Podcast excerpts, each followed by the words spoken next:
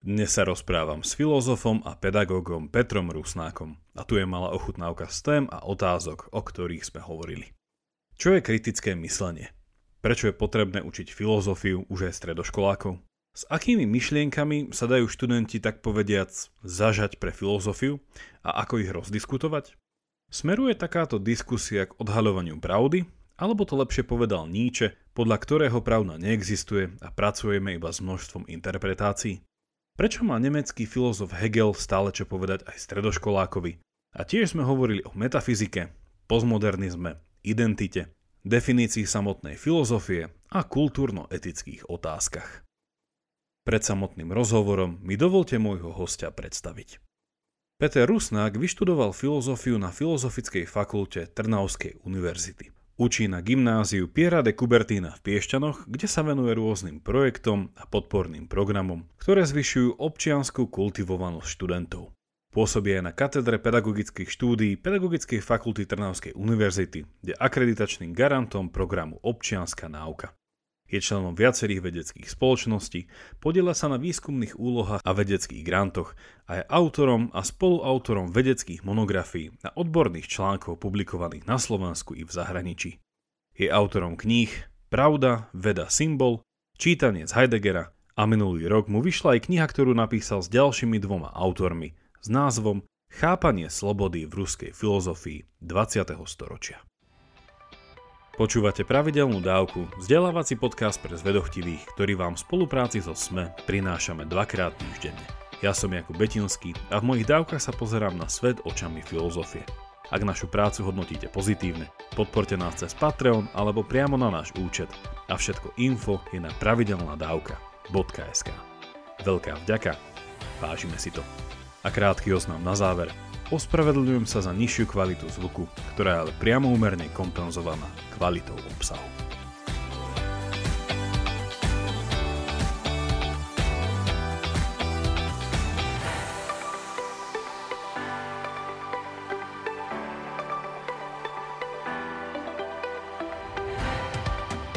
Nedávno som počúval nášho súčasného pána premiéra, ktorý eh, aj v rámci rôznych finančných pomocí, ktoré prídu na Slovensko, tak hovoril, že v rámci vzdelávania, že sa hrozne teší, že sa konečne to slovenské vzdelávanie tak pohne tak rázne dopredu a že tým deťom, ktoré prechádzajú tým vzdelávacím procesom, sa konečne umožní byť, byť taký pripravený eh, na ten, na ten pracovný trh.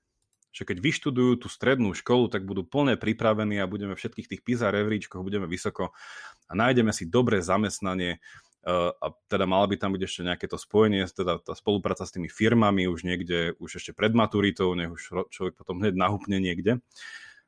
Tak tá otázka je, že čo si myslíte, že by malo vzdelávanie robiť? A teda teraz skôr takže pre takého stredoškoláka, že, že aký je cieľ vzdelávania? My sme robili na, na gymnáziu Rade Kubertena v Piešťanoch e, nedávno takú internú analýzu dopytovania sa absolventov v rámci alumný projektu, e, čo im gymnázium dalo, čím ich, čím ich e, v živote oslovilo, e, formovalo, akým spôsobom dokážu tie benefity gymnáziálneho štúdia alebo školského štúdia využiť pre svoju profesiu. A bolo, bolo pre nás pomerne prekvapujúce, keď sme zistili, že väčšina tých úspešných absolventov, nech, nech ten úspech už potom definujeme akokoľvek, sa prihlásilo k tomu, že im gymnázium alebo vysokoškolské vzdelávanie dalo možnosti kritického uvažovania o svete, e, že im dalo e, samozrejme vedomosti a spôsoby, ako sa učiť, ako, ako získavať informácie, a ako ich selektovať, vyhodnocovať, ale tá červená niť, ktorá sa tým celým vynie, je práve schopnosť kritického myslenia.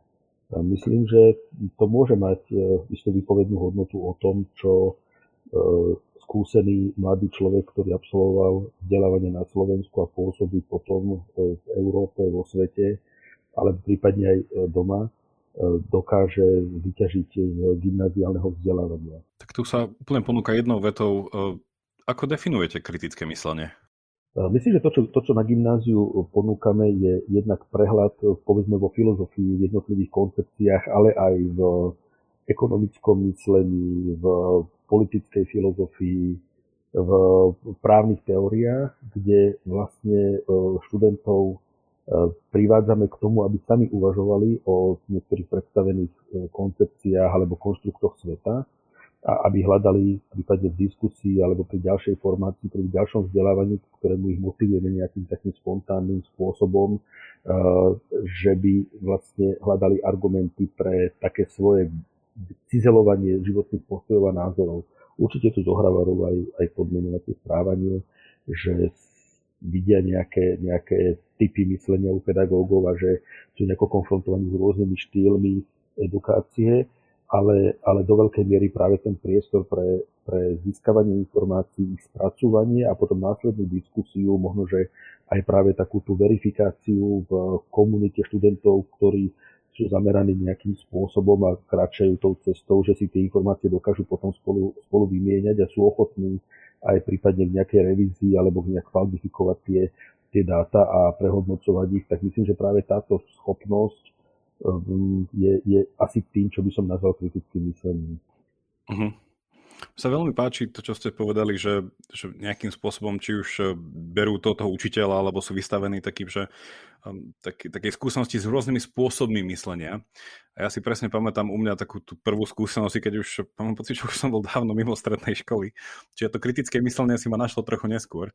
Že presne si pamätám takéto prvotné udivenie, že však ono myslieť sa dá rôznymi spôsobmi že to nie je len, že myslím teda som v takom tom úplne jednoduchom slova zmysle, že moje myslenie je to najlepšie, ale že sa dá proste myslieť nesprávne a že nie všetky veci, čo prejdú cez moju hlavu a vyjdú ústami von, že sú legitimované len preto, že prešli tým traktom uh, mentálnym, ale že niektoré veci proste fakt môžu byť akože nič moc. No. Keď, keď, keď, môžem, také... keď môžem povedať, tak uh, ja mám takú skúsenosť napríklad, že sociológia má v tomto veľmi silný potenciál na školskom štúdiu, hoci ten priestor osnova učebných plánov jej vyhradený nie je e, vôbec ako rozsiahly, ale že ten, ten sociologický pohľad na svet, to ako keby iné hodnotenie dát a faktov, ktoré je možné verifikovať, je ohromujúce pre študentov a ten, ten ako keby nový pohľad na skutočnosť a prípadne na, na, na dôsledky, ktoré z toho vyplývajú, dokáže veľmi vtiahnuť vtiahnuť do témy. Hoci o tom mhm. povedzme živote sa nevenujú sociológii profesne,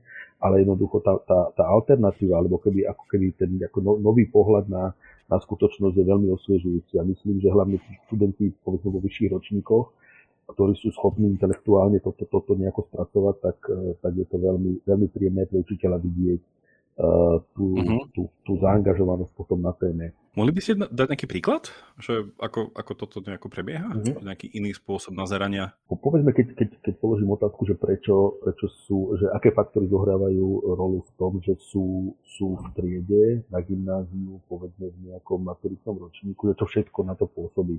Tak väčšinou teda tie štandardné odpovede prichádzajú, že teda lebo sme chceli, máme, sme inteligentní, rodina nás motivovala, niekto prizná, že, ten, že tu je pod nátlakom a podobne a, alebo že si chcú zvýšiť nejaké svoje, svoje životné perspektívy a tak ďalej. A, a jedno z tých, tých významných ako sociologických ktorí hovorí, že no preto, že vaši rodičia sami majú skúsenosť vysokoškolského vzdelania, univerzitného vzdelania, teda do sociologických e, výskumov vyplýva, že práve toto je to číslo, alebo toto je jeden z tých výrazných vplyvov, ktorý potom pôsobí na to, že si sa takýmto spôsobom rozhodli. Že vlastne to, to pôsobenie rodičov so podobnou skúsenosťou je motivujúce a, a tá skúsenosť rodičov, ktorá vníma vzdelanie ako hodnotu, je potom e, jedným, jedným z faktorov, prečo ste na gymnáziu a prečo si zvýšite vzdelanie. To akože málo kto z e, by takýmto spôsobom ako nahliadol, nahliadol tú skutočnosť. Takže, a potom samozrejme je okolo toho možné viesť debatu, je možné to samozrejme pochybniť, či nejaké, nejaké odchýlky alebo nejaké teda výnimky z pravidiel, ale, ale vôbec už, už prostredkovať ten iný pohľad, ako keby ten, ten gestalt efekt, by som povedal, ten, ten efekt tvarovej psychológie, že sa pozrieť na veci úplne z opačnej strany, preto ten pohľad nemusí byť nesprávny. Je proste iný, je, je veľmi tvorivý a obohacujúci a myslím, že týmto potom aj pracujeme, keď so študentami ideme povedzme do nejakých súťaží alebo projektov, tak práve táto, táto flexibilita, táto ochota nejakým novým spôsobom nahliadnúť veci je, je veľmi, veľmi e, tvorivá v, v samotných projektoch ďalšej činnosti študentov na škole.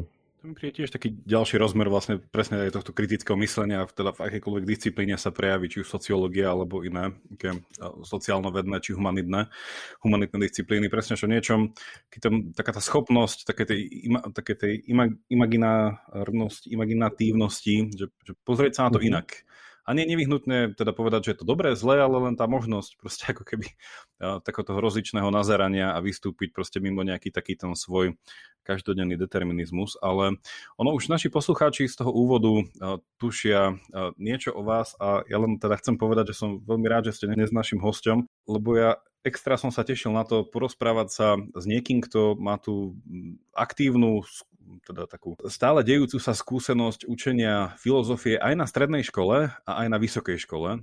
S tým, že vlastne na strednej učíte v rámci nosky, to sa musím priznať, to bol môj obľúbený predmet, ale teda aj tie ostatné predmety, čo sú v rámci nosky, sú v tomto veľmi dôležité. A teda potom aj filozofický krúžok, ktorý máte na strednej, no a potom samotná výučba na vysokej. Že možno taká tá prvá otázka k tomuto je, že badáte nejaký rozdiel čo do čo do toho, že ako študenti, teda neviem, či sa oficiálne povie študenti na strednej škole, či žiaci, ja už neviem. Každopádne, študenti na strednej a vysokej škole, že či nejako inak pristupujú k filozofii, k tomu nejakému spôsobu nazerania, že asi sú to iné, asi iné obsahy sa im ponúkajú, možno, že nie, nie je to ten istý nejaký kurikulum, ale že vnímate na to, neviem, že taká prvoplánová hypotéza, že tak tí stredoškoláci sú tomu ešte viacej otvorení, že tí vysokoškoláci tí už taký ťažko s nimi niečo spraviť. Ako to, ako, a čo hovorí vaša skúsenosť v tomto? E, ja sa v tomto odvolávam na, takúto českú pedagogickú školu a e, toho e, vplyvu povedzme Jana Paterčko a fenomenológie v pedagogike, keď jedným z takých, takých iniciačných motívov pre filozofiu je možnosť alebo schopnosť pedagóga toho študenta zažať pre, pre, pre filozofické nazeranie sveta, pre filozofické uvažovanie. A myslím, že, myslím, že s týmto kapitálom e, tohoto zažatia už potom prichádzajú možno, s pomerne konkrétnou predstavou kandidáti na univerzitné štúdium, takže tam už e, určite je väčší priestor na, na odbornú prácu, na, na cizelovanie metodológie, na uh, také vyhraňovanie sa povedzme v tých jednotlivých filozofických diskurzoch čo teda je už určite ako odborná, odborná práca, je to na mieste. No a na tej strednej škole to vnímam ako, ako taký potenciál poskytnúť študentom niečo, čo doteraz možno ešte nezažili. Možno, že prečí majú rešpekt, lebo e, sú možno, možno prítomné nejaké stereotypy o náročnosti e, tohto, tohto vzdelávania, alebo takoto povedu, niekedy možno zbytočnosti alebo, alebo absurdnosti filozofie vo vzťahu k reflexii reality ale, ale v zásade ten, ten potenciál je myslím si, že prajný a e, nakoniec nezáleží na tom, že či, či študent potom ďalej e, sa e, filozoficky profiluje odborne vo vyššom type vzdelávania. Jednoducho, že ten, to, to zažatie, to, to, to porozumenie veci, to pochopenie pre takýto prístup k svetu tu zostáva, nech nakoniec robí čokoľvek. A tých absolventov, ku ktorým sa ja hlásim a ktorí sa možno hlásia ku mne, je v tom, že, že pôsobia v rôznych oblastiach, e, povedzme aj, aj pomoci alebo nejakých občianských, občianských e,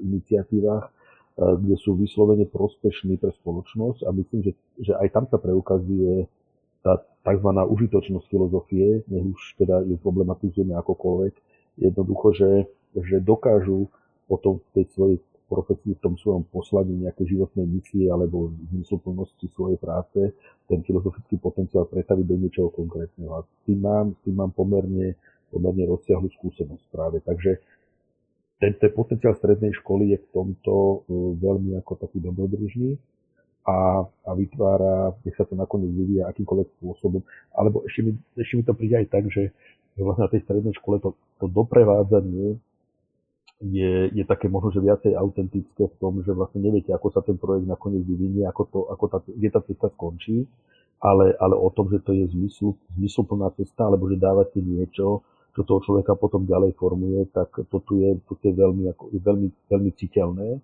Když na tej vysokej škole už tam určite to štúdium je tak oveľa viac, by som, nechcem povedať, že pozitivistický, alebo alebo tak ako funkcionálne viacej, viacej inštitucionalizované, ale, ale jednoducho je tam ten ťah na to sa nejako vyhraniť, nejako, nejako ako uspieť v tých kvalifikačných skúškach, ktoré prichádzajú a tak. Tým nechcem povedať, že tam nie je nejaký priestor pre autentické stretávanie alebo pre nejakú ďalšiu formáciu, ale, ale už je to vlastne akýsi aký, akademický postup odborného vzdelania. Áno, ja tiež stretám názor ľudí, ktorí pracujú teda vo filozofii aj po teda nejakej takej tej pedagogicko-metodologickej stránke, že ako ľudí otvárať teda filozofia tomuto spôsobu nazerania. Presne ako ste hovorili, že či už teda sa vydajú na tú nejakú akademickú ďalšiu filozofickú dráhu, alebo či to pre nich má byť iba istý spôsob získania nejakého toho, toho druhu pohľadu na veci. A tiež teda zvyknú hovoriť, že no, že už uh, také tie detské knižky filozofie, že už to je dobrá vec, že, že čím uh-huh. skôr, tým lepšie, ale, uh-huh. yeah, ale hovorili ste uh-huh. o tých absolventoch, nedá mi, že asi správne poviem, keď pozdravíme Silviu Amrichovú, to je vaša absolventka, že? Jedna. Áno, Silvia Jamrichová, ktorá pôsobí v biologickom no, výskume v Rakúsku. To sme tu mali už aj na, ako hostku, no. Áno, myslím, že sa aj hlási ku škole a my, teda ten program Alumni, ktorý tu, ktorý tu u nás beží, tak uh-huh. ona bola jedným z tých, z tých ako pilotných hostí, ktorí E, ten program otvárali spolu teda s ďalšími menami a myslím, že to je veľmi obohacujúca skúsenosť pre študentov školy, keď prídu v nejakom tre, druhom, treťom ročníku, keď sa e, študenti troška tak rozhľadajú, že čo by už asi v živote a čo ďalej, tak keď prídu ich kolegovia o pár ročkov starší porozprávať o tom, čo im gymnázium dalo, keď tu študovali a hlavne o tej neprenosnej skúsenosti potom, akým spôsobom to využili v, v, v ďalšom štúdiu a potom, potom v životnej praxi alebo v tom profesionálnom svojom raste je to, je to veľmi, veľmi, veľmi obohacujúce vzdielanie sa študentov navzájom. Tak ak nás počúvajú teraz vaši, vaši študenti, hlavne na strednej škole, ale aj na vysokej, tak odporúčame. Ehm, mal som tu už e, Silviu Jamlichovú v rozhovore, ehm, dám to aj do popisu, bol to 127. dávka, hovorili sme o pamäti, identite a zabúdaní. Takže nech sa páči, určite si vypočujte aj toto. A mňa napadla otázka, keď ste hovorili o tom, o tej nejakej českej, českej pedagogickej škole a to, to, s tou fenomenológiou, že um, akým spôsobom vy vidíte, že funguje, teda či už pre vás, alebo možno aj nejako všeobecné, uh, to zažínanie tých ľudí pre tú filozofiu alebo tento spôsob rozmýšľania, že ako by ste popísali možno nejakú, nehovorím nevyhnutne metodológiu, ale že čo sú tie otázky, alebo aký je ten spôsob, ako pristúpiť proste k tej bytosti stredoškoláka, k tej jeho mysle, k tým jeho túžbám a nejakým proste stereotypom, nastaveniam, predsudkom a tak, že čo sa vám ukazuje ako dobrý spôsob tohto zažínania? Možno je to, je to aj, a to tým asi nepoviem nič nové, ale možno práve v tom, že žijeme vo svete, kedy sa číta, ten, ten čitateľský e, zážitok je čoraz, čoraz menej častý, tak e, sme so študentami naposledy čítali E, Zakariové texty, e, ktoré, ktoré sa pozerali troška tak na, na americké reálie v politike a v, v, v geopolitike. A myslím, že, že ten, ten iný pohľad, ktorý im to prinášal a zároveň tá čitateľská skúsenosť, že sme sa vyrovnávali s nejakým textom a sme ho interpretovali a možno, že práve netradičným spôsobom alebo v tej komunite, kde každý niečo iné považoval za posolstvo toho textu, sme sa dokázali konfrontovať, že už toto je niečo, čo v tom inštitucionálnom vzdelávaní prináša nové kvality, e, svieži priestor na, na e, vyjadrenie svojich, svojich postojov, formovanie nejakých osobných e, hodnotových preferencií a podobne. Takže určite práca s textom, ktorá nemusí byť vôbec násilná, nemusí mať ten charakter nejakého, nejakého čítania lektúry, ktorá je filozoficky náročná, pretože ten samotný text odradzuje svojou, svojimi nárokmi na čitateľa dokáže byť jedným z takých tých vstupujúcich e, alebo vťahujúcich momentov do, do filozofickej diskusie alebo do filozofického pohľadu. E, určite, určite je to ten, ten priestor nejakej, nejakej vzájomnej, vzájomnej komunikácie, rešpektu voči druhému, čo sa dá na hodine alebo v škole nastaviť, pokiaľ je tá, tá situácia priaznivá, snať láskavosť, e, možno, možno učiteľa, ale zároveň tak, tak tá ochota robiť tú supervíziu v tom, aby sa na, potom nestretil nejaký ten cieľ uh, hodiny a uh, ja, platí asi stále to, čo kedy si povedal Karl Jaspers vo svojich rozhodových prednáškach o filozofii, že mladý človek je, má ten silný potenciál pre, pre filozofické uvažovanie a že teda kladie otázky, na ktoré mu spoločnosť odpovede uh, neponúka, respektíve, respektíve um, tá, tá, tá ponuka je obmedzená a preto je vďačný za ten priestor, kde dokáže jednak sám cizelovať svoje, svoje názory na svet a, a je aj otvorený potom príjmaniu argumentov, ktoré sú pre nové, alebo s ktorými by pôvodne možno nesúhlasil. Že ten, že ten, asi aj ten adolescentný rozmer pre, pre, pre filozofický potenciál kladenia otázok je, tiež zohráva významnú rolu. A, a keby som k tomu mal povedať, tak určite e, taká skúsenosť posledných rokov, že e, cesta umenia je, a teda konkrétne výtvarného umenia, ešte lepšie dejín maliarstva, je, je veľmi, veľmi um, dobrou cestou teda pre mňa, keď cez vlastne, keď v tých nižších ročníkoch uh, analizujeme výtvarné diela, konkrétne teda také emblematické diela uh, západného, západnej kultúry, a cez ne vlastne otvára, je možné otvárať zaujímavé filozofické témy a diskutovať o nich a cez, práve tým, že tá generácia je tak vizuálne nastavená a, a toto je ako keby tou vstupnou bránou potom k mysleniu. Naučiť sa, naučiť sa pozerať a, a interpretovať ten svoj pohľad to, to je myslím, že tiež výborná cesta na to, ako, ako sa otvárať filozofiu. Čiže vlastne si to predstavujem tak, že im pošlete na Instagram nejaké malby, nech to vidia v takejto vizuálnej podobe. je to, či, čím prístupnejšie čo do formy? Uh, neviem, či to je až takto, ako, takto inovatívne som to neskúšal, uh, ale, ale proste uh, dokážeme sa na jednom, jednom Rembrandtovom portréte uh, stretnúť v rôznych témach vzťahu baroka, katolicizmu, protestantizmu, um, hodnotových uh, nejakých um, životných postojov. Jednoducho, že tam je taký veľký potenciál tým, že tá vizualita ich vťahuje do hry, tak sú proste v tom, v tom ponorení a, a je to jedna z cest, ako je, ako je teda možné klásť filozofické otázky primeraným spôsobom a dať im priestor na to, aby sa dokázali vyjadriť s vedomím, že budú prijatí. To znamená, že, že, že tie otázky budú vypočuté a že budú predmetom možno že nejakého vzájomného zdieľania, posudzovania, konfrontácie, takže potom vecou tej komunity, ako je to nastavené. Uh-huh. Ja, si, ja si tiež myslím, že presne táto cesta v niečom práca s umením a teda to, to, ten vzťah medzi umením a rozmýšľaním a teda ako ste to povedali, že, že to, to videnie, ktoré potom podstupuje, ale to podlieha nejakej analýze a potom, že také ten, opäť, že také niečom ten prvý náznak toho kritického myslenia, že to, čo vidím, podlieha interpretácii a že a tých interpretácií môže byť viac. A toto už samotné proste niečom určuje a vydáva človeka na takú cestu, kde už v takom dobrom slova zmysle nie cesty späť, sa mi zdá. A čo je vlastne dobré. Ale chcel som sa spýtať ešte k, tej, k tomu, tomu, tomu čítaniu toho textu, keď, so, keď som sa pýtal, že teda ako zažínať tie, ten záujem alebo teda tú nejakú schopnosť súčasne.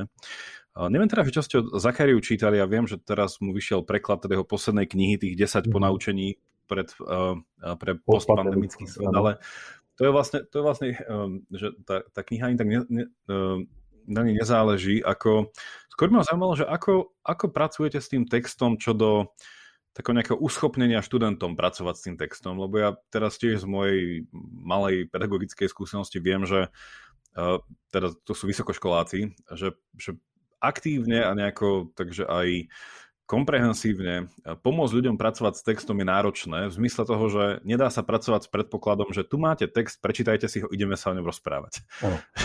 že nejakým spôsobom je to, nakoľko by sa to zdalo ako tá dobrá cesta, že je to akože náročné. Neviem teda, že či je to tou dnešnou vizuálnou dobou, ale teda tá otázka je, že ako sprístupňujete ten text, že čisto úplne prakticky, že dáte študentom predtým nejakých pár nejakých takých e, otázok, ktoré ich vedú tým textom, alebo na schvál vyberáte kratšiu pasáž, alebo že aká je nejaká tá, ako sú tie pomôcky vlastne na nejakú efektívnu alebo nejakú hĺbšiu prácu s textom, asi lepšie.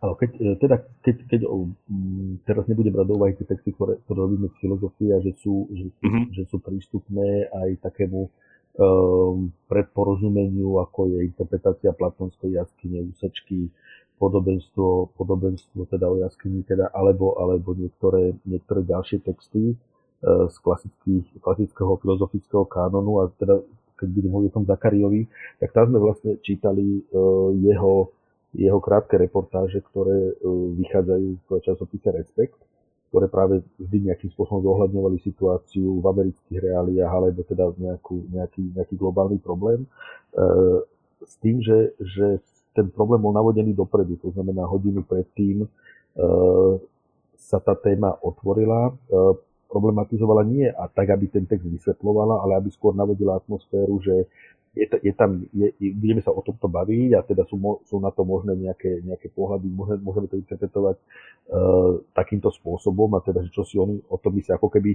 vytvoriť nejaké také pole pre porozumenia a, a potom už nechať vlastne to na tú, na tú, na tú čitateľskú skúsenosť s, tým, že, s tým, že ten priestor pre vytvorenie vzdielania tých účastníkov uh, tej lektúry textu je, je rovnako významný. To znamená, že že nepodceniť tú diskusiu, ktorá potom e, veľmi spontánne ako nastane a, a dokážu, a skôr tam robiť takú supervíziu. Samozrejme, že je tam tá téma nadinterpretácie, kde e, úlohou možno učiteľa by malo byť to, aby to neskozlo teda niekam, niekam inam, alebo aby sme sa, aby sme sa držali nejakého, nejakého, nejakých racionálnych, e, nejakého racionálneho diskurzu ale skôr teda tam vnímam úlohu učiteľa ako iniciátora a potom ako skôr nejakého supervízora, alebo teda niekoho, kto, kto, kto moderuje tú diskusiu k tej téme. A samozrejme, že je kompetentný vysvetliť nejaké o, prípadne odborné nuancy, ku ktorým e, tá diskusia dospeje, alebo, alebo vysvetliť pojmy základne a tak. Určite je dobrá aj práca cez kľúčové pojmy, to znamená dať nejaké takéto základné, základné motívy a potom sledovať to, ako sa tá diskusia na tú tému ďalej vyvíja. Nedá nespýtať sa, keďže toto bude taký rozhovor, občas taká odbočka k nejakej odbornejšej veci. Uh, súhlasíte s ničem, že pravda neexistuje a sú len interpretácie? Um, môže to byť uh, môže to byť tvorivý prístup, povedzme v tom uh, postmodernom kontexte sme videli či už tom, ako Roland Barthes pristupuje k textu, alebo, alebo celá tá, tá škola štruktúralistická, že um, ako keby zbaviť sa autora, v tomto zmysle zbaviť sa pravdy, um, môže byť veľmi tvorivé pre všetkých tých, ktorí sú pozvaní k tomu, aby hľadali vlastnú cestu v pravde a, a hľadali vlastné kritéria na to, ako pravdu, ako pravdu uh, uchopiť, uh, povedzme, že presadiť. Nie som, nie som nevyhnutne teda, alebo poviem to tak, že že, že metodická skepsa má určite veľký potenciál pre, pre rast poznania alebo pre, pre skvalitňovanie nejakých prístupov k svetu, pre cizelovanie e, názorov, ale z nejakého takého vnútorného postoja som, mám skôr bližšie k tomu, ak sa neurazíte heideggerianskému, že, že pravda sa teda otvára ako zjavnosť vecí a že teda našou, našim úsilím by malo byť tie veci nechať zjavovať sa v tom pôvodnom, teda um, že existuje čosi ako, nazvime to, že bytostné jadro, alebo niečo ako, ako, ako pravdivosť veci. A pritom to ne, nemusí byť uh, totožné s tým, čo označujeme ako fakt, faktickú realitu, alebo teda k čomu pristupujeme ako k nejakému merateľnému svetu, ktorý je modelom tej pôvodnej skutočnosti, kde tú pravdu potom hľadáme. Ak naši, dúfam, že sa naši posluchači, oni sa určite neurazili, ja som sa tiež neurazil. A, ak, by, ak, ak by niekto hľadal nejaké veľmi príťažlivé slovo na tetovanie, tak slovičko ale to je naozaj veľmi pekné slovo. Možno v tej grečtine to ešte aj pekne vyzerá. Čiže toto otváranie sa, toto, to, to nejaké to od to tajňovanie sa alebo niečo také, čo sa za tým slovom skrýva, čo je uh, veľmi pekný, uh, veľmi... Aj, aj, mne sa hrozne páči na tom, že keď sa používa nejaký takýto grécky to, že pojem, že on je že títo Gréci mali takú veľkú takú, takú vizuálnosť v tom, že tam pomaly ten každý pojem sa dá krásne predstaviť. Že v niečom, dneska mi to príde, že, uh, že keď sa človek snaží pochopiť niečo, tak ako keby tak to, s čím bojuješ, je to ťažko predstaviteľné. V niečom takom, že tieto tie, no, ale to bude asi môj iba nejaký možno predsudok voči... Uh, keď do, do toho môže, nech sa páči. Keď do toho môže vstúpiť, tak, tak tiež jedným z dobrých spôsobov, už to, už to robím tak prirodzene, že ani to neviem popísať ako, ako techniku, že ich vlastne uh, filozofii tou cestou, cestou etymológie, mm-hmm. to mhm. znamená tou, tou prácou s jazykom, hľadaniu tých pôvodných významov, uh, poukazovanie na kultúrne nánoci, e, e, významov a pojmov, akým spôsobom potom pracujú v nejakom diskurze, v nejakom e, prehovore o svete, to je tiež veľmi ako vďačné, teda ukázať niečo, niečo pôvodné a práve preto netradičné a, a, a vyhmatať tam potom nejaké, nejaké nové odkazy, nové, nové interpretačné polia, o ktorých sa dá mm-hmm. hovoriť a ktoré môžu byť práve týmto príťažlivé. Vidím, že si budeme rozumieť. To poslucháči, poslucháči vedia, poznajú moju zaťaženosť na etymológiu. Keď musím sa priznať, že ja som, ja som ako dieťa mal hrozne rád entomológiu a chvíľu mi trvalo, kým som sa naučil vedome rozlišovať medzi... Raz som, raz som sa mi zdá nechtiac povedal na podcaste a musel som to potom zostrihať, že ento, entomológia tohto slova je veľmi zaujímavá. Takže, ale uh, chcel, som, chcel som sa spýtať možno na takú, na takú skúsenosť, že s tým, že už eh, či, na tej strednej škole, keďže dneska ma obzvlášť zaujíma teda ten, ten prístup a to sprístupňovanie filozofie stredoškolákom, že, uh, že asi vám prešlo cez ruky viacero študentov a taká možno tá skúsenosť taká, že s tým, čo sú možno nejakí, či už autory teda z filozofie alebo nejaké ich konkrétne myšlienky a diela, ktoré uh, spýtam sa tak, že tak prirodzene s nimi tí študenti rezonujú.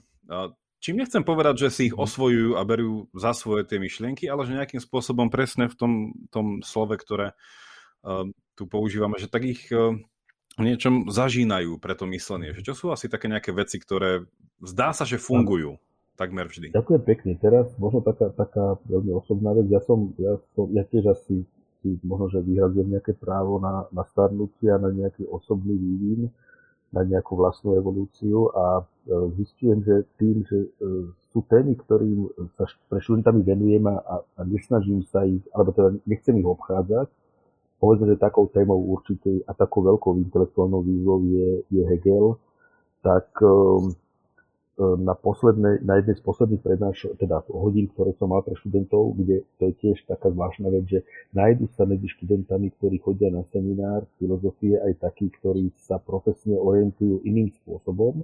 Povedzme, že tam mám teraz študentku, ktorá ide študovať medicínu a chodí na seminár, hoci ten seminár je, začína na 0 hodine o 7 ráno a teda sa musí pristať a predsa tam proste chodí a, a, a je tomu otvorená, zaujímajú to a vždy, každý rok to taký, kto si nájde čo, čo teda vytvára aj taký nejaký no, takú novú záväznosť, alebo pre mňa nový nárok, ako, ako stále e, obstať v tých veciach.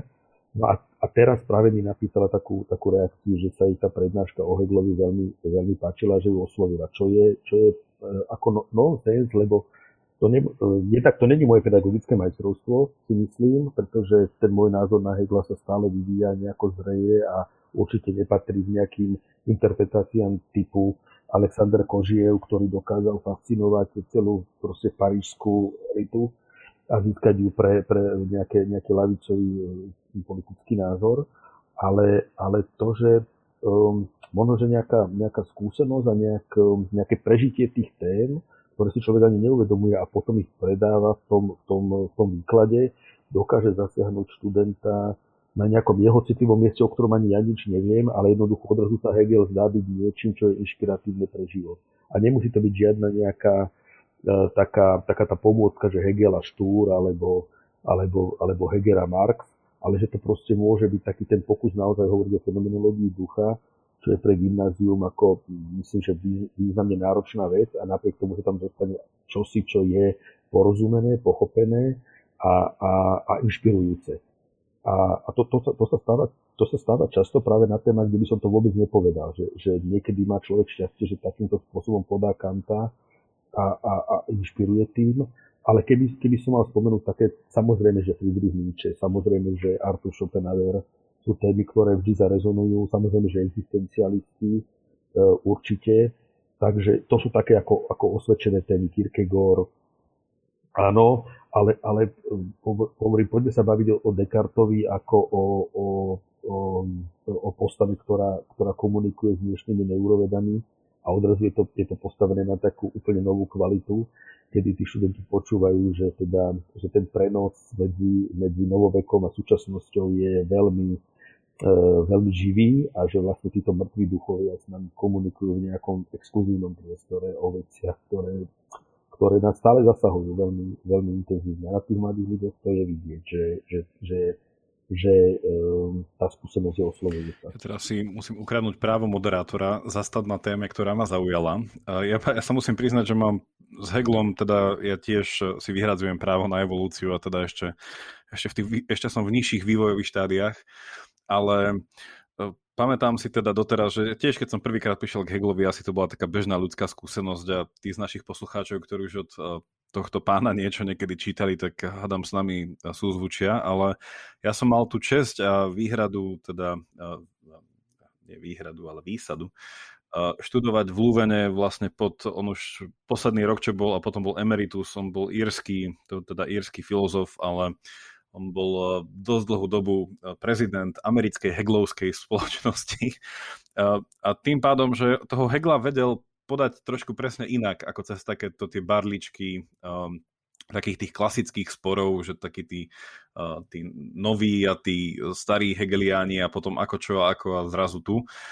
Že a bolo to niečo, mi to prišlo fakt, že fascinujúce, že vlastne ten Hegel, som sa cítil tak výnimočne, že zrazu sa mi páči nie, niečo, čo mnohým ľuďom akým, že ide proti, no nehovorím, že proti srsti, ale ono je to ako keby svet sám o sebe, no, že, ten, že ten Hegel si vytvára také ten, ten, tú vlastnú vec, kde síce každý je pozvaný, ale uh, no, nie každý sa tam nejakým spôsobom hrnie. A toto ma možno vedie k tej otázke iba takej polosebeckej, že akým spôsobom v súčasnosti uvažujete, alebo teda učíte o Heglovi? Že čo je nejaká tá vec hodná záujmu? Uh-huh. Ne, ne, možno, že to bude znieť učebnicovo, ale, ale Hegel ako, ako autor do istej miery posledného veľkého príbehu, ako autor, ktorý sa, sa usiluje hovoriť o, o metafyzike metafyzicky, ako inšpirujúci filozof, ktorý um, buduje monumentálny systém, ktorý ako keby prekračuje horizont, horizont časovosti, je možno prejavom odvekej túžby človeka e, nájsť e, zmysel toho všetkého, čo nás, čo nás kontaktuje, naš, našich osobných životov. A možno, že práve tá, tá, tá monumentalita intelektuálneho výkonu, ktorý tu pred nami stojí, jeho, jeho snať aktuálnosť pre každú možnú dobu, e, neviem, to, asi to bude zle pochopené, ale isté, isté filozofické božstvo, ktorým, ktorým Hegel je, v tom, tak ako buduje architektúru toho sveta, ktorý nám ponúka k nahliadnutiu, a je veľmi ťažké s ním v mnohých momentoch nesúhlasiť, je niečím, čo môže mať e, veľmi silnú takú opojnú moc. A e, tým, tým nenarážam vôbec na nejakú ideologizáciu alebo, alebo na nejaký um, na nejaké utilitárne použitie Hegela pre nejaké politické ciele, ale, ale práve len to nechať sa premknúť týmto typom filozofie. Možno, že tým, že nám metafyzika chýba. A tým, tým nehovorím o, o sebe, že, že, by som, že som nejakým ako um, resuscitátorom metafyziky, ale, ale jednoducho tento rozmer, rozmer um, našich bytostí a životov dlhé stáročia tu prítomný sa odrazu vyprázdnil a, alebo teda a, a tá absencia podľa mňa je, je, je, je nejako pociťovaná. Hegel nám dá, dáva možnosť zažiť, zažiť ten, to, to, to, to metafyzické myslenie vo svojej zložitosti, komplexnosti a svojím spôsobom teda príťažlivej kráse. Asi, asi takto by som to povedal. Čo je to metafyzika a prečo sa zdá, že jej stav bytia v kóme nie je prospešný? Metafyzika ako kladenie, kladenie bytostných otázok o, o človeku a o, o byti, o existencii, o svete, v ktorom prebývame, je, je určite asi takou ambíciou človeka mysliaceho vôbec. Um, môžeme sa, a teda vidíme ten príbeh ako príbeh zdania sa metafyziky, ako príbeh, kde metafyzika prekáža jeden, jedna teda z ciest, ktorou filozofia kráča. Je to, je to určite legitímna cesta, alebo cesta, ktorá má svoje, svoje zdôvodnenie. Mm, zároveň, a tým sa teda asi priznávam k tomu, k tomu heideggerianskému vplyvu, uh, myslím, že je to zároveň pozvanie k autentickému mysleniu, pozvanie k, k životu samému, metafyzické myslenie. Samozrejme, všetci vie, vieme o tom, alebo poznáme tú, tú doktrínu o smrti metafyzike, o začiatku myslenia, čím sa teda myslí to inštitucionálne myslenie, myslenie metafyzické, povedzme, scholastické alebo, alebo, alebo karteziánske a tak ďalej. Ale jednoducho tá, tá potreba metafyzikov, potreba zodpovedania tých základných otázok, či, či ju už iniciujete na adolescentný potenciál, či je dôsledkom nejakej krízy stredného veku, alebo sa s ňou konfrontujeme ako práve ten nejaký rozínajúci starec na, na Rembrandtovom obraze, že, že tu ako vždy, je tu vždy prítomná. A e, to, že svet nám toto e, zakrýva, nie že by to svet robil teda nejakou účelne, ale jednoducho, že my si túto cestu zakrývame tak, v akom svete žijeme, alebo že si ten svet vytvárame, takže prehlušuje tento Heideggerom povedané nejaký hlas bytia, ktorý k nám prehovára, je um, asi sú silné slova povedať, že ochudobňujúce, ale je to, je to niečo, čo, čo má v sebe podľa mňa nesporne aj terapeutický rozmer a, a, a človeku vlastne e, tento rozmer potom, potom, potom v živote chýba. Ne, nehovoriť o iných aspektoch toho, do akej miery. Vy ste to na začiatku začali, že do akej miery teda spoločnosť od nás očakáva nejaké, nejaké výkony a plnenie, plnenie funkcií a e, že je možné život redukovať na, na túto úroveň, ale ako keby metafyzika tam... Myslím, že, že René Brak teraz napísal takú knižku o, o, o, o potrebnosti metafyzike v súčasnosti, ešte som ju neprečítal, mám ju na stole, tak uh, plánujem sa tejto veci ďalej vzdelávať. Ono mám taký pocit, že aj viacero poslucháčov, ale aj viacero ľudí z môjho okolia, teda hlavne takých, ktorí sú nie nevyhnutne ponorení vo filozofii, ale sú takí, že zvedaví čo do takého nejakého intelektuálna, v zmysle, že nejaké pozeranie sa na veci v širšom kontexte a vnímanie nejakých možno nejakých hlbších prepojení, tak, tak veľakrát um, mi príde, že aj vzhľadom na túto metafyziku, že prídu na nejaký jeden z tých mnohých izmov, prídu teda na nejaký postmodernizmus, ktorý teda vysvetlí, že metafyzika už nemôže existovať, lebo je to v nejakom tom myšlienk, nejakej tej myšlienkovej, tej ideovej evolúcii, je to už prekonaný pojem, ktorý sa nestihol dostatočne rýchlo reprodukovať. A otázka teda je, že, že je ten postmodernizmus, a možno by sa aj pýtalo nejaké rýchle vysvetlenie, že čo to je, že, že naozaj tá smrť tej metafyziky je taká zrejmá, že, že ako to ten postmodernizmus nejakým spôsobom komunikuje? Ja osobne si myslím, že nie. Aj, aj, aj tá Heideggerová iniciatíva o metafyziky skôr hovorí ako keby alebo je výzvou k nejakému autentickému mysleniu, ktoré, ktoré nemusí byť samozrejme viazané na nejaké klasické metafyzické konstrukty, ale uh, samozrejme ocenujem um, to pozvanie k, k disenzu, ktoré robí postmoderná.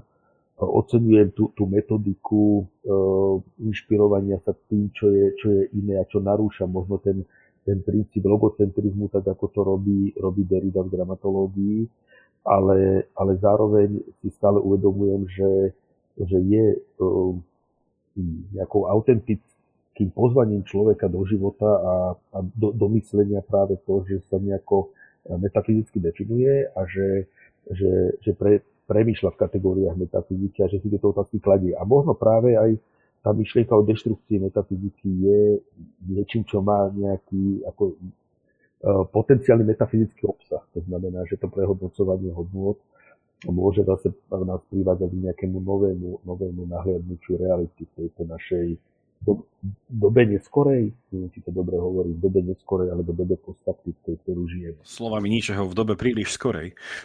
príliš. ešte, ešte, ešte, ešte, prišiel, ešte prišiel príliš skoro s tým lampášom a nikto mi nerozumie, ale mne sa vždycky páčilo na, teda, na, na, tieto, na tieto postmoderne, teda tej filozofické alebo teda tých postštruktúralistoch, um, že vlastne také tie uh, že, že vždycky niekto, kto vyhlási, že to je podobné ako pri ničom, že kdokoľvek vyhlási Boha za mŕtvého, v niečom uh, apeluje na nového boha. Že kdokoľvek vyhlási metafyziku za mŕtvu, tak robí metafyzické tvrdenie, metafyzický výrok. A potom otázka je, že je si vedomý potrebnosti toho, uh, teda nejakého toho, tej, tej justifikácie, teda toho nejakého opodstatnenia, to, toho tvrdenia, ktoré povedal, či to len tak hovorí, že proste tak to je.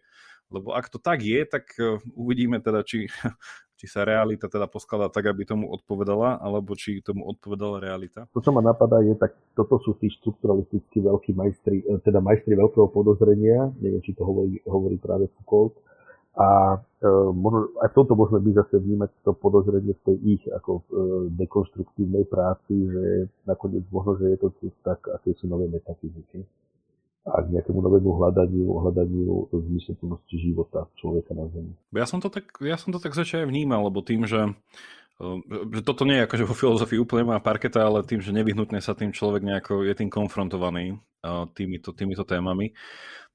Že, že, že ja to vždycky vnímam cez takú nejakú tú otázku tej ľudskej identity. Že, že kto som, či sa nejako nanovo musím, či už prehodnotiť, vymyslieť, definovať, objaviť, vytvoriť a tak ďalej. A že tento že ten poststrukturalizmus, že v tomto niečom je ako keby takým novým um, ako takou novou metafyzikou, že ja nie, nevyhnutne nechcem ísť do, uh, do nejakých tých tém uh, proste nejakej tej súčasnej, súčasných možností seba identifikácie, ale v niečom je aj tá tekutosť toho celého a jednoducho nejaká tá, neviem, by som tak uh, asi zjednodušene nazval, že nejaká tá, nejaká tá priorita toho, toho fenomenálneho v tom, v tom nejakom tom idealistickom ponímaní, že, že tá, tá myšlienka mňa o mne je to, kým som. Hej? Že tá telesnosť prichádza neskôr.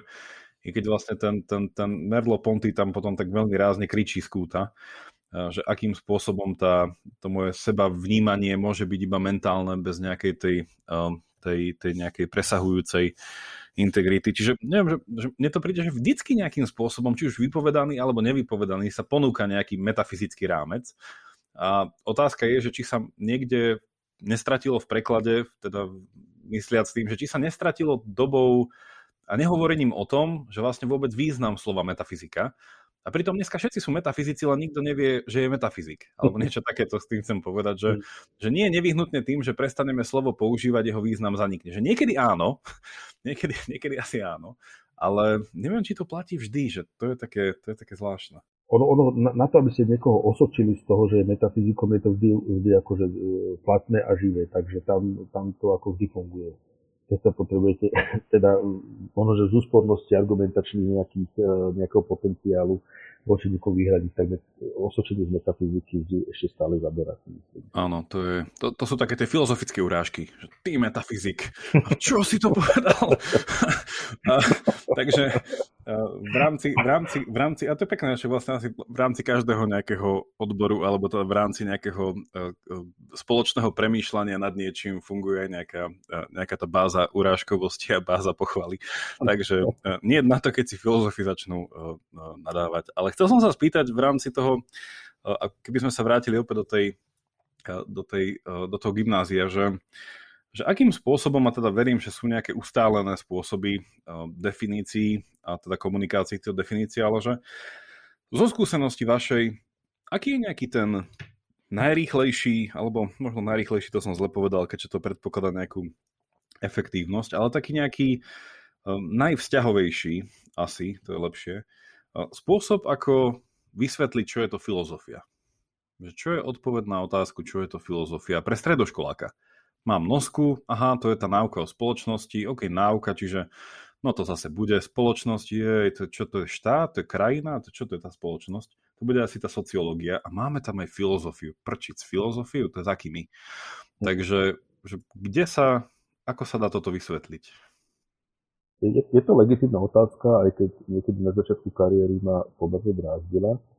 Uh, byť, byť v týchto veciach uh, nejako, nejako konzekventný, ale uh, myslím, že, že som si postupne na to vytvoril, vytvoril taký, taký názor, že, že ideme sa spolu baviť o, o tom, čo to znamená byť Európanom. Ja, ja viem, viem, že tam sú teda tie rôzne, rôzne nánosy politické a, a, a ja neviem aké všelijaké uh, konstrukty ekonomické, ale že sa ideme baviť o európskej identite. Teda, keď neberieme do úvahy tú východnú filozofiu, o tom sa, o tom sa nebudeme rozprávať, tak že je to, je to vlastne cesta, ako sa stať uh, uvedomelým občanom, ako sa stať človekom premýšľajúcim, ako poznať príbeh. Uh, je určite dôležité pre, pre konstruovanie identity vedieť odpovedať na to, kto som čo ma formovalo. Či to zoberieme ako príbeh vývoja dejín alebo evolúcie dejín vedy, alebo to zoberieme ako príbeh e, postupnej emancipácie človeka a postoja povedzme k prírode, k, k formovaniu mestskej kultúry, k nakoniec k filozofii dejín a uvažovaniu o tom, čo dejiny znamenajú pre, pre našu identitu, pre mňa samého, pre, pre kultúru, štát, spoločnosť, v ktorej žijeme. Jednoducho, že to je cesta, cesta k európskej identite s tým všetkým aké záväzky to zo sebou prináša a s tým všetkým, čo nás vlastne formuje kultúrne. A tak. Čiže určite je to akože výrazné sploštenie, asi, asi, asi sofisti nám neponúkajú nejaký európsky príbeh, ale, ale tým, že sa tieto veci, že tieto veci môžeme aktualizovať na súčasnosť, že nachádzame vždy filozofický potenciál, aj keď premýšľame o tom stále živom dialogu filozofie niekoľko sto tisíc rokov dozadu, to, že sú to ži, živé filozofémy, ktorými môžeme pracovať, ako nás oslovujú, tak myslím, že toto, toto, to, tento úvod, že má svoje opodstatnenie. A, a skrýva tam aj dobrodružstvo, pretože taký dobrodružný rozmer alebo rozmer badateľský, lebo na to, čo to znamená byť Európanom, sa, sa tá súčasná reč možno nejako trieští a tam ako, tam, ako do, tej, do toho diskurzu prichádzajú rôzne, uh, rôzne um, stereotypy kultúrne, tak stále je to ako keby živý, živý dialog alebo živá cesta hľadania. Som rád, že uh, nezazneli slova láska k múdrosti, ale milo som prekvapený tým Európanom, lebo v niečom lebo v niečom naozaj, aj z toho, ako ja to vnímam, že filozofia, ja som teda použil slovo identita pred chvíľkou, že, že mi to príde také seba určujúce, v zmysle aj teda my určujúce, aj nejaký, nejaký širší rámec, že tá filozofia naozaj chce byť odpovedou teda, alebo teda pomocníčkou v tom vlastne hľadaní, že kým som. A teda ten, sa mi to celkom páči, že začínať s tým Európanom, pri tomto, ale už viackrát ste to spomenuli a nerobím si čiarky, ale typol by som, že štyrikrát. Slovo príbeh. Uh-huh. Že je, to, je to niečo, čo pre vás hrá nejakú, nejakú, nejakú rolu? Čo do chápania a vysvetľovania učenia filozofie? Že nejaký vzťah človeka k jeho príbehu alebo nejakému spoločnému príbehu nedaj Bože nejaký e, postmoderný metapríbeh neviem, či to, či to súvisí to možno takým aj do istej miery ako literárnym pohľadom na vec, že, mm-hmm. že tu je teda nejaký text, ktorý, ktorý pred nami stojí, ale, ale ktorý nás zároveň pozýva k tomu. Je, je to text, ktorý, ktorý má podobnú, podobnú, je teraz podobnou výzvou ako práve poznanie pravdy. To znamená, že je to, je to palimpsest, ktorý môžeme, môžeme odkrývať, môžeme hľadať jeho pôvodné vrstvy. Jednoducho je to, je to pozvanie k stále živej a, a intelektuálne zaujímavej práci. Takže možno, že preto, že ten, že ten príbeh je možné redefinovať, že ten príbeh je možné doplňať. Tým, tým nejako nenarážam na nejaké mytické uh, momenty toho uh, filozofie, aj keď to tiež môže byť zaujímavá téma, hovoriť o filozofii a mytológii a do akej miery povedzme tá, tá mytológia vo filozofii je prítomná tak, ale, ale možno, že to, že um, je, je to vlastne výzva preto, aby sme, aby sme veci, veci pomenovali a myslím, že Deleuze to povedal, že, že uh, nakoniec úlohou filozofie nie je nič iné, než, než pomenúvať veci a dokonca generovať ako nové pojmy na, na, na rozšírenie reality. Uh, možno, že aj v tomto zmysle, jednoducho je to, je to, je to aj tvorivá práca v tom, ako, ako popisujeme, chápeme, uchopujeme svet a ako interpretujeme. By som vedel s tým Delezom súhlasiť, čak podobne ako maliar a teda, alebo umenie a nejaký umelec prichádza s rôznymi rovnými koncepciami alebo spôsobmi chápania a zachytávania reprezentácie reality, tak filozofia prichádza s rôznymi konceptami, ktoré a teda rovným, s rôznymi pomenovaniami a nejakými uh, týmito myšlienkovými aparátmi, ktoré zachytávajú niečo. Ale chcel, chcel by som vás ešte trochu v tomto uh, nepustiť pri tom príbehu, lebo zaznel opäť ten text, tak e, mne automaticky vyskočí, keďže ja mám takú, takú studnicu uh, citátov a výrokov, tak súhlasíte teda s tým, že ak hovoríme o tom príbehu človeka, ten príbeh je v niečom chápaný nevyhnutne textuálne, že súhlasíte s tým Teridom, ktorý povedal, že všetko je text a mimo textu nič ne, neexistuje?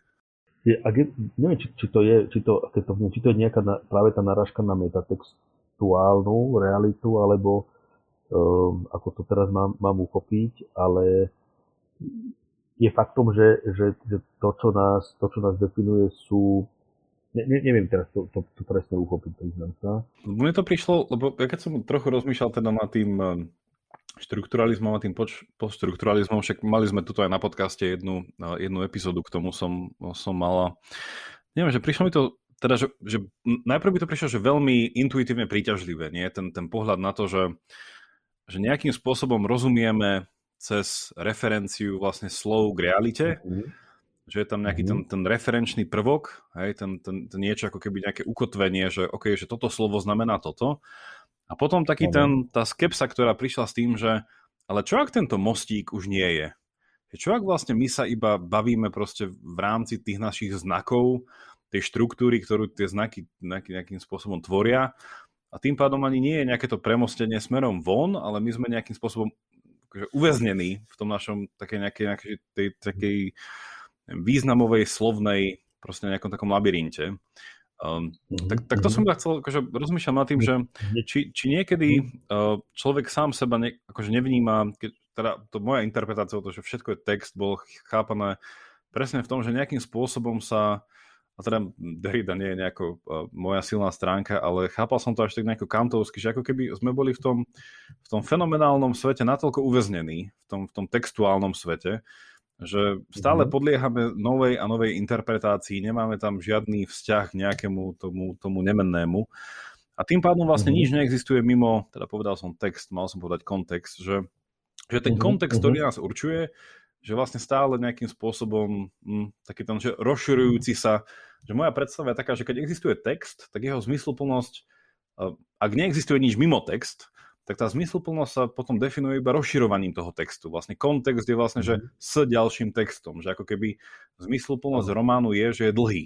Že proste, že sa tam dá vypovedať v tej dĺžke, šírke, ale nejakým spôsobom to postráda nejaké to ukotvenie a teda tam je zase ten metafyzický rozmer, um, že, že nejakým spôsobom tomu chýba a, vo, a moja otázka, teda moja otázka k Deridovi je vždycky tá istá, že dáva to vôbec zmysel, ak to nie je v ničom ukotvené? uh, niečom. Čiže, čiže toto bola asi taká tá narážka mm. na to, že, uh, že ak nejakým spôsobom chápeme svoj život cez ten príbeh a nie iba teda mytologicky, uh, že mám nejaký mm. ten quest a musím teda zabiť nejakého draka, ale tak ak nejako metafyzicky sa chápem ako nejaká zacielená bytosť, uh, že, že, tým, že, že či tým nemal potom Derrida pravdu v tom svojom tvrdení, že nejakým spôsobom ten cieľ neexistuje. Že cieľ je iba stále idenie ako by som to tak nejako povedal v tom kontexte. Ale neviem, neviem, nakoľko to dáva zmysel, čo som povedal teraz. Uh-huh. Nie, e, to, možno, že ja, ja teda sa to, to pokúsim uchopiť uh, svojím spôsobom. Uh, ten, ten veľký finálny román Hesseho Das Glastermenspiel, uh, hra, ta, ten román o Perlohre, uh-huh. možno, že, možno, že, možno, že by mohol byť takou, takou ilustráciou tohto, čo ste spomínali, toho, toho textu pre text sami a tých, tých kontextuálnych vetvení a, a ďalších interpretačných nárokov.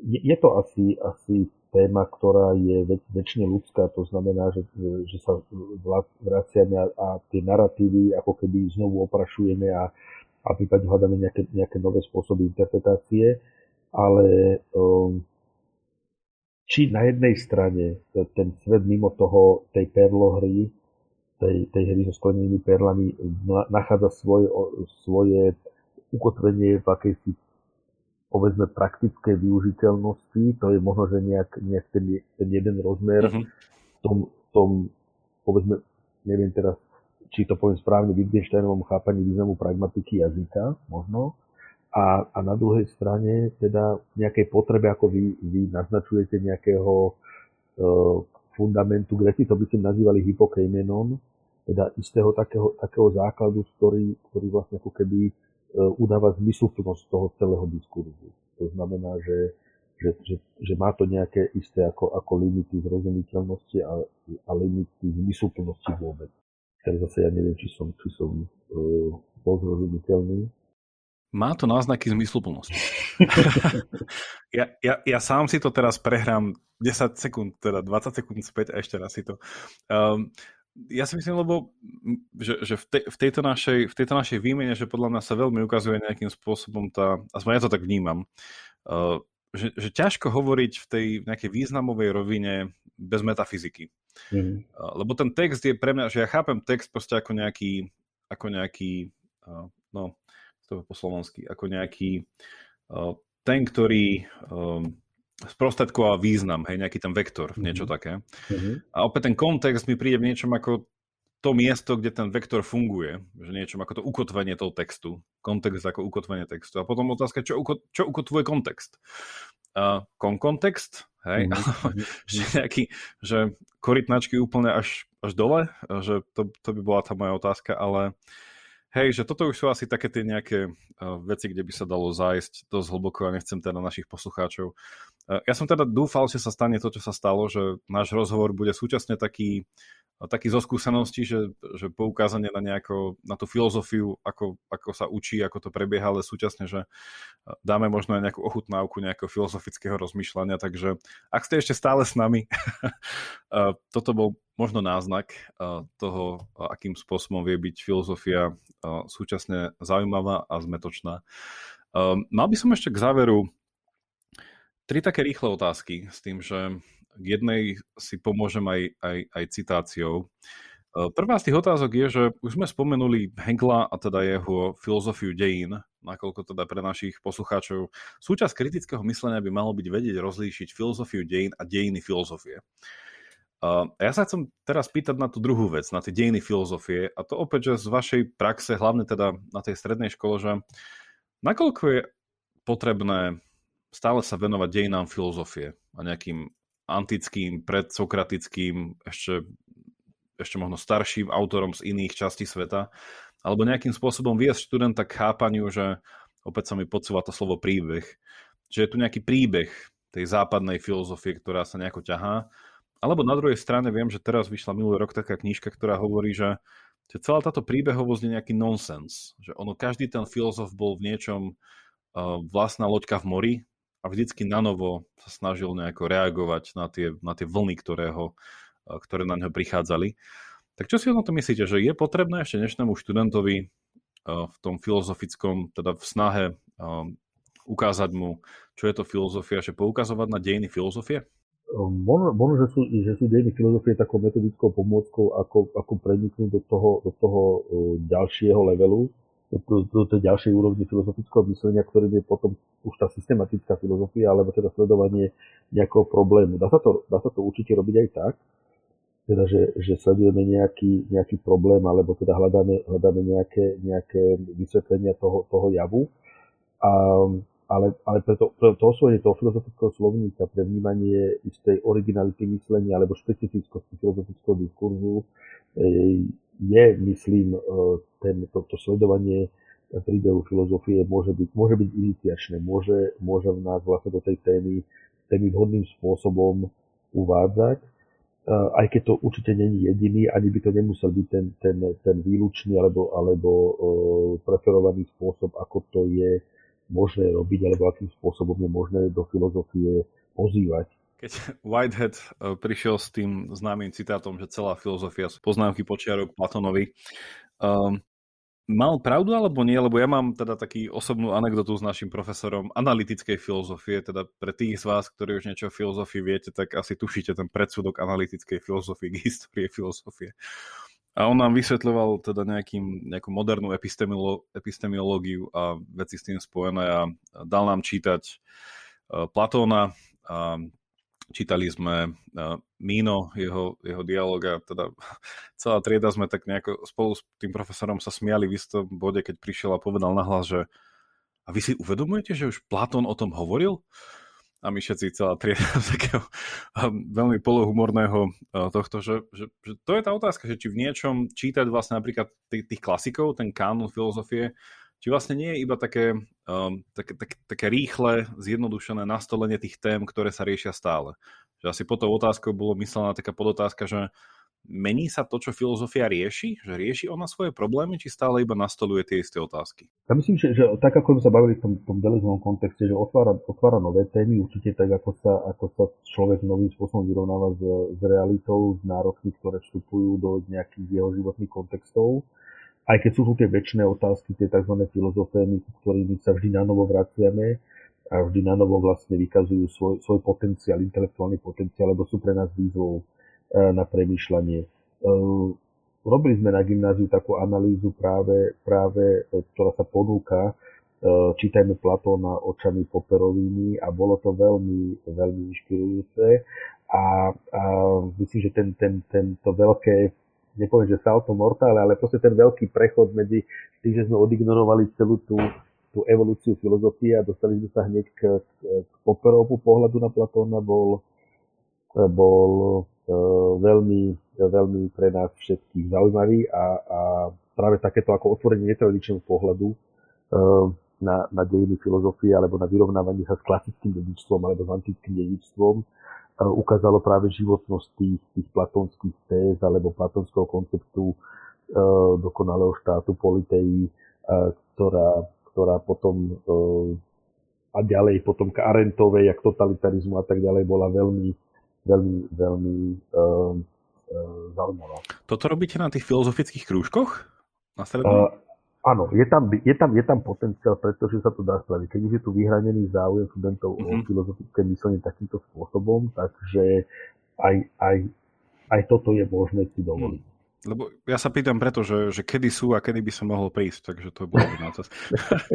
že, že, že, ďakujem za to, že to robíte, lebo toto mi vždy prišlo, že, že, že toto je tá časť tej nejakej tej, že mimo alebo nejakej extrakurikulárnej práce, eh, ktorá podľa mňa, že na filozofii je tá najkrajšia, že keď sa že moja skúsenosť filozofie veľakrát bola taká dvojitá, keď ne, neskôr som sa to naučil filtrovať. Že tá filozofia, ktorá je v tej triede v rámci nejakej povinnej veci a potom tá filozofia niekde za stolom, niekde proste mimo v rámci voľného času, kde ja vedome prídem a chcem sa teda v niečom takomto angažovať a že tam mi veľakrát prišlo, že, že tam ten, to nadšenie, ktoré prišlo aj na tých bežných hodinách, tak tu sa plne realizovalo. Takže... Ako ne, nemôžem si pomôcť, proste ten, tá formácia je určite v živote človeka dôležitá. My sme v univerzitnom štúdiu začínali prednáškami z analytickej filozofie v študentskom klube Archa, prednášal pán profesor Martinka v piatok celé dopoludnie a práve tým, že to bola improvizácia v nejakom barovom prostredí s kávou, cigaretami a, a, a pivom, dodávalo neuveriteľne teda autentický ráz antickej filozofii a dodnes na to spomíname všetci, ktorí sme to zažili, taký ten prerod e, filozofie z toho, z toho e, totalitného, povedzme, do toho, do toho slobodného režimu. Uh-huh.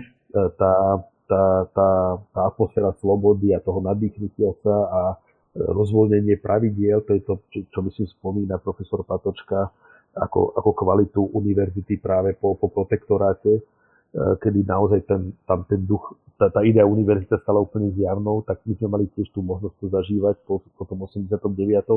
na univerzite a nejak týmto poznačený to nejak tú skúsenosť ten asi dávame ďalej, nevedomuje. Už ja už keď túto skúsenosť nemám, ale verím, že tento podcast je podobná manifestácia um, vo viacerých smeroch. Mám ešte teda posledné dve otázky, aby uh, som učinil za môjmu sľubu, že budú tri. Tak uh, druhá otázka je taká, obidve sú teda veľmi praktické a jedna z nich je taká, že verím, že pozerať sa tak úplne, že uh, bez nejakých okolkov, že asi stredoškolskí študenti už sú plne ponorení v nejakom diskurzívnom eh, kontexte do slov ako kultúrna vojna, kultúrne otázky a teda v niečom na Slovensku, ja neviem prečo, teda ja mám skúsenosť štúdia vo viacerých krajinách európskych a nikde som sa nestretol so slovom kultúrno-etický.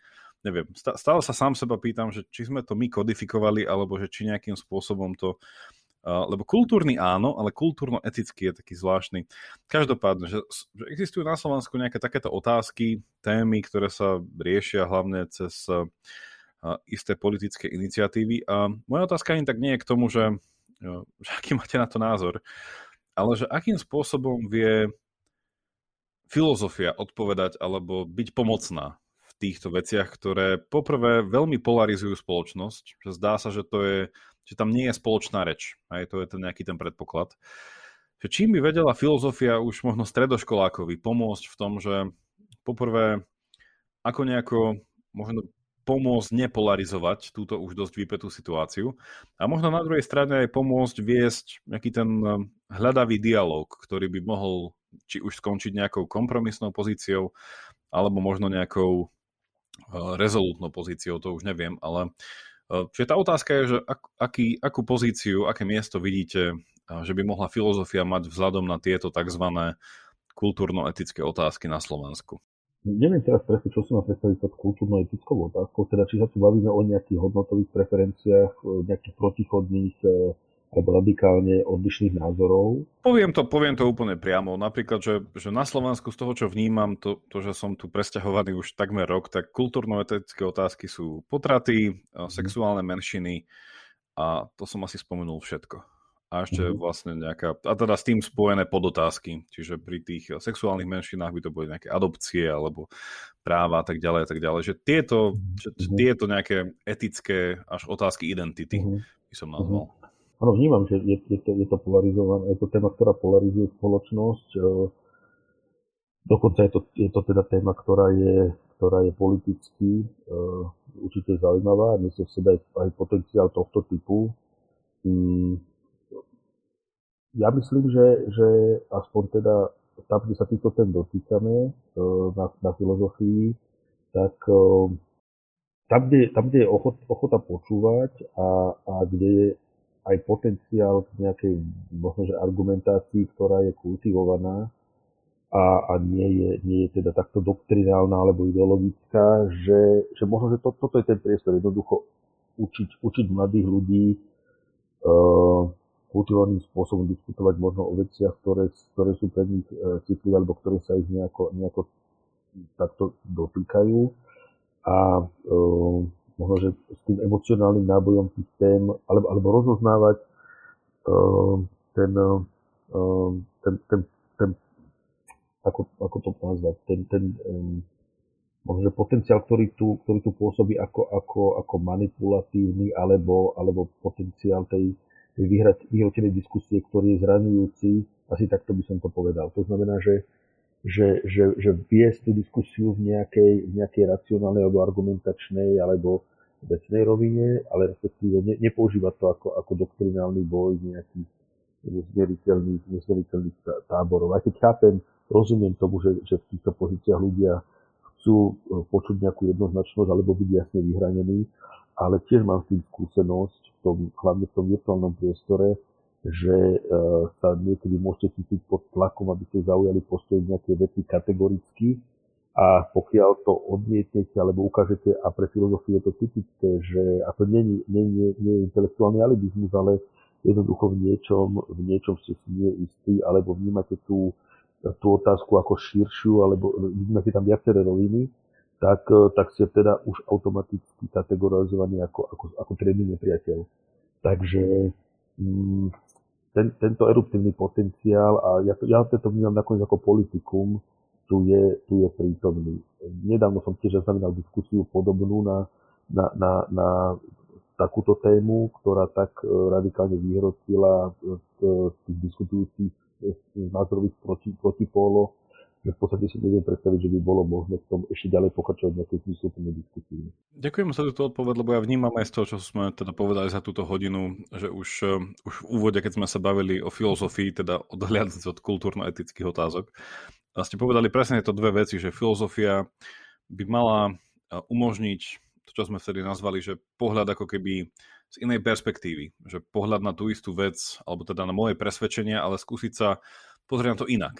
Hej? A, a nie nejakým spôsobom, že je to úplne, že hneď nejakým ofenzívnym až nejakým, neviem, urážlivým spôsobom, e, tým, že nejakým spôsobom narážam tu, teda útočím na identitu človeka, ale je to v niečom, filozofia má to privilegium fungovať v tej, v tej sfére predstaviva, že, že iba si to predstavte, že by ste boli tam, že vymente si roli. Hej, teraz skúste vyargumentovať druhú pozíciu, že, že toto je v niečom tá sila. A druhú vec, čo ste povedali, je presne to, že by to malo byť v nejakom takom vzdielanom, vzdialenom kontexte nejakého rešpektu.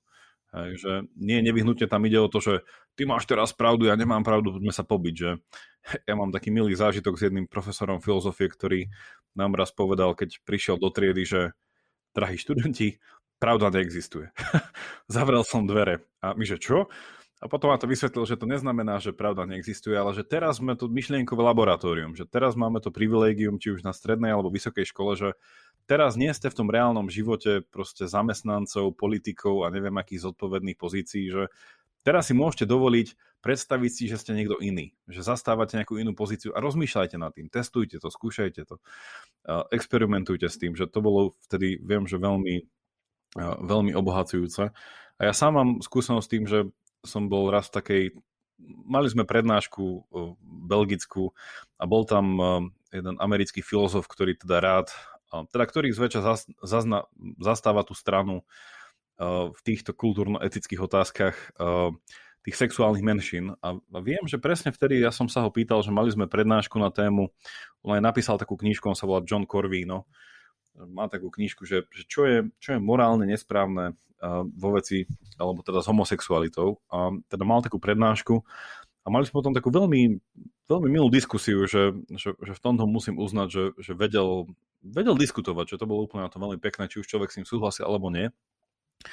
A ja som sa vtedy tak, uh, tak nestranne snažil spýtať, že, že či si myslí, že v týchto, ja som teda nepoužil slovo kultúrno-etické otázky, ale že, že či v tejto téme, ktorá by do tohto spadala, že či si myslí, že, že v rámci tej nejakej polemiky alebo diskusie, že či existuje tzv. Že racionálny nesúhlas. Počím som myslel, že či si on myslí, že či aj tá druhá strana, ktorá s ním nesúhlasí, a teda jeho strana, ktorá, s ktorou zase druhá strana nesúhlasí, že či si myslí, že obidve strany stále majú nejaké rácio, nejaký logos na svojej strane, že, že je tu o čom sa rozprávať. Hej? A to bolo veľmi zvláštne, to bolo asi nejakých 5 rokov dozadu a viac, že, že on vtedy povedal, že, že nie. Že, že nejakým spôsobom teda on tvrdí, že tá druhá strana, ktorá, teda s ktorou on nesúhlasil, že a tá metafora, ktorá vyznievala z tejho prednášky, bolo, že to je niečo analogické s, s s otrokárským systémom.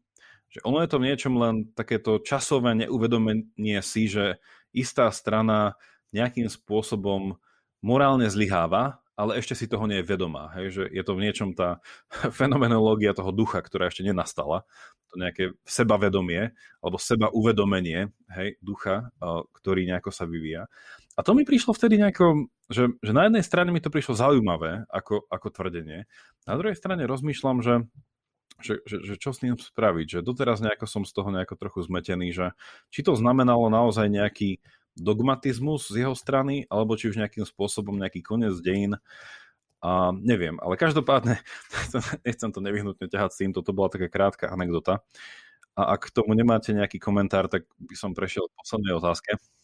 ale neviem, či, neviem, neviem, či to je komentár k tomu, ale ma napadlo teraz k tej, k tej, tej extrapolácii názorov E, v spoločnosti. E, je taká, taký pekný, pekný príbeh e, jedného Wittgensteinového žiaka, neviem, či to bol Norman Malcolm, že, ktorý sa týkal toho, že prebiehala teraz na Cambridge University nejaká diskusia s Wittgensteinom ohľadom, ohľadom kategorických súdov a Wittgenstein, možno, to, možno to, to poznáte, Wittgenstein sa teda veľ, veľmi nahneval na, na tých, ktorí teda hájili Ehm, objektivitu kategorických morálnych súdov. No a Wittgenstein teda v zúrivosti v tom filozofickom ehm, zápale chytil pohrabáč, ktorým v kozube upravoval drevo a teda sa vrhol na toho jedného svojho poslucháča a teda tvrdil mu teda, že je, je tu zásadná nemožnosť kategorických morálnych súdov a teda aby mu teda aspoň jeden menoval a na to, na to ten, ten jeho posluchač hovorí, no tak morálno maximum v tejto situácii je neohrozovať svojho blížneho horúcim pohrabáčom. je to, je to, do, dokonca, dokonca sú o tom napísané rôzne knihy a ak sa, ak sa, ak sa nemýlim, tak ten, jeho, tak, ten, tak ten jeho oponent teda v tej, v tej bežnej legende sa tvrdí, že to bol Karol Popper dokonca. Môže byť. Ktorý mu to, ktorý mu to oponoval, ale hej, je to... Takže opäť sme, opäť sme pri Popperovi. Hej, no, ten Popper to tak nejako... Ale akože, akože podobne je to aj v tej, že, že ako sme spomenuli pri tej metafyzike, že keď človek nesúhlasí s metafyzikou, tak to musí robiť metafyzicky, no, že, že, že nejakým spôsobom, keď človek vyhlasuje rozpor za neracionálny, tak sa tvárime, že to robí racionálne, no, že ten predpoklad nejakým spôsobom je stále tam, ale no, verím, že toto by mohla byť téma sama o sebe, ale posledná otázka, ktorú mám, vychádza z citátu, ktorý som nedávno čítal a je od uh, Richarda Rortyho, a vlastne tá otázka sama o sebe znie, že na čo je dnes filozofia? Že to je asi taká tá vec, s ktorou však e, každý asi pedagóg, ktorý či už teda sám žije nejaké to, e, nejaké to povolanie alebo nejaký ten život filozofa, alebo teda nejakým spôsobom sa to snaží aspoň um, rozšíriť uh, tento spôsob nazerania na svet, že sa pýta tú otázku, že tak na čo to dnes je. A tým pádom tí študenti sa pýtajú, na čo to dnes nie. A vy ste povedali, že, že veľakrát sú tam nejaké tie predsudky toho, že čo je to filozofia, na čo to je, čo s tým. No a Richard Rorty má taký pekný výrok, e, ktorý vlastne je súčasťou mojej otázky a s tým by sme to nejako zakončili. No a Richard Rorty uh, tvrdí, alebo teda hovorí, citujem, celé tie roky čítania a argumentovania boli dobré akurát na to, aby som presnejšie a pred rôznejším publikom artikuloval, artikuloval svoje sklamanie z Platóna. Presvedčenie, že filozofia a dobré mravy nám pred grázlami nepomôžu. Konec citácie. Čo vy na to? Je filozo- mala byť filozofia na to, aby nám pomohla pri boji s grázlami?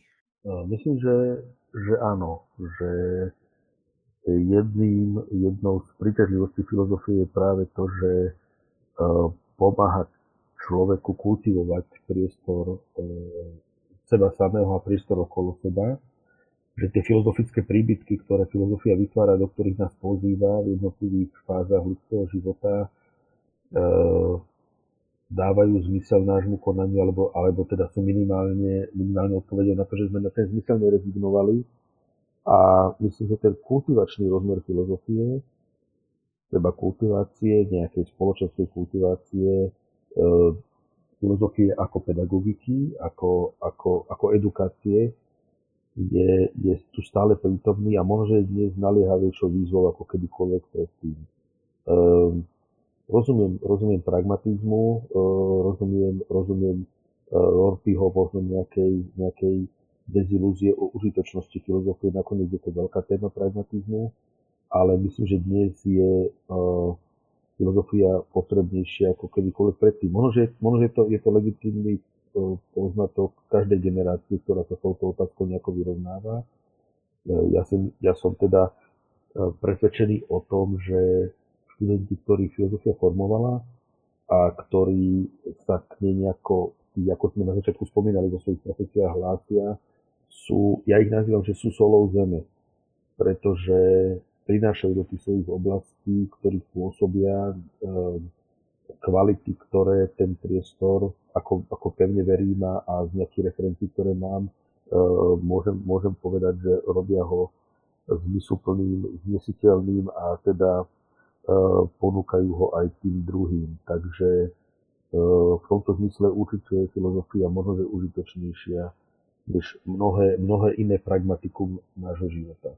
Ďakujem vám za dnešný rozhovor. Verím, že naši poslucháči si v tom našli pozbudenie k tomu, aby siahli po nejakej filozofii alebo minimálne oslovili niekoho, s kým spolu siahnu po tej filozofii. A, takže ďakujem veľmi pekne a prajem ešte pekný deň. Ďakujem pekne za pozvanie aj ja. Do počutia. Toľko na dnes a vďaka za počúvanie. Ak máte ohľadom dnešnej dávky nejaký koment alebo otázku, napíšte mi ju buď cez naše sociálne siete alebo e-mailom na jakub zavináč pravidelnadavka.sk Obsah nášho podcastu je a bude prístupný všetkým zadarmo. Ak sa vám ale dnešná dávka páčila, budeme veľmi vďační, ak sa zamyslíte nad výškou podpory, ktorá vám určite neuškodí a nám naopak veľmi pomôže. Všetko info o tom, ako nás podporiť na pravidelnadavka.sk Teším sa na vás na budúce buďte zvedochtiví a nech vám to myslí.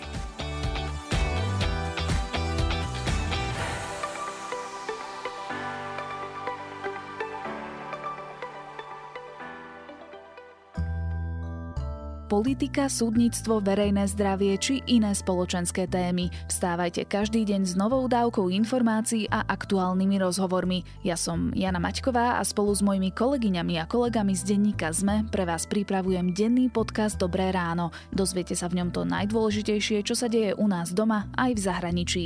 Dobré ráno nájdete vo všetkých podcastových aplikáciách, ako aj na stránke denníka ZME.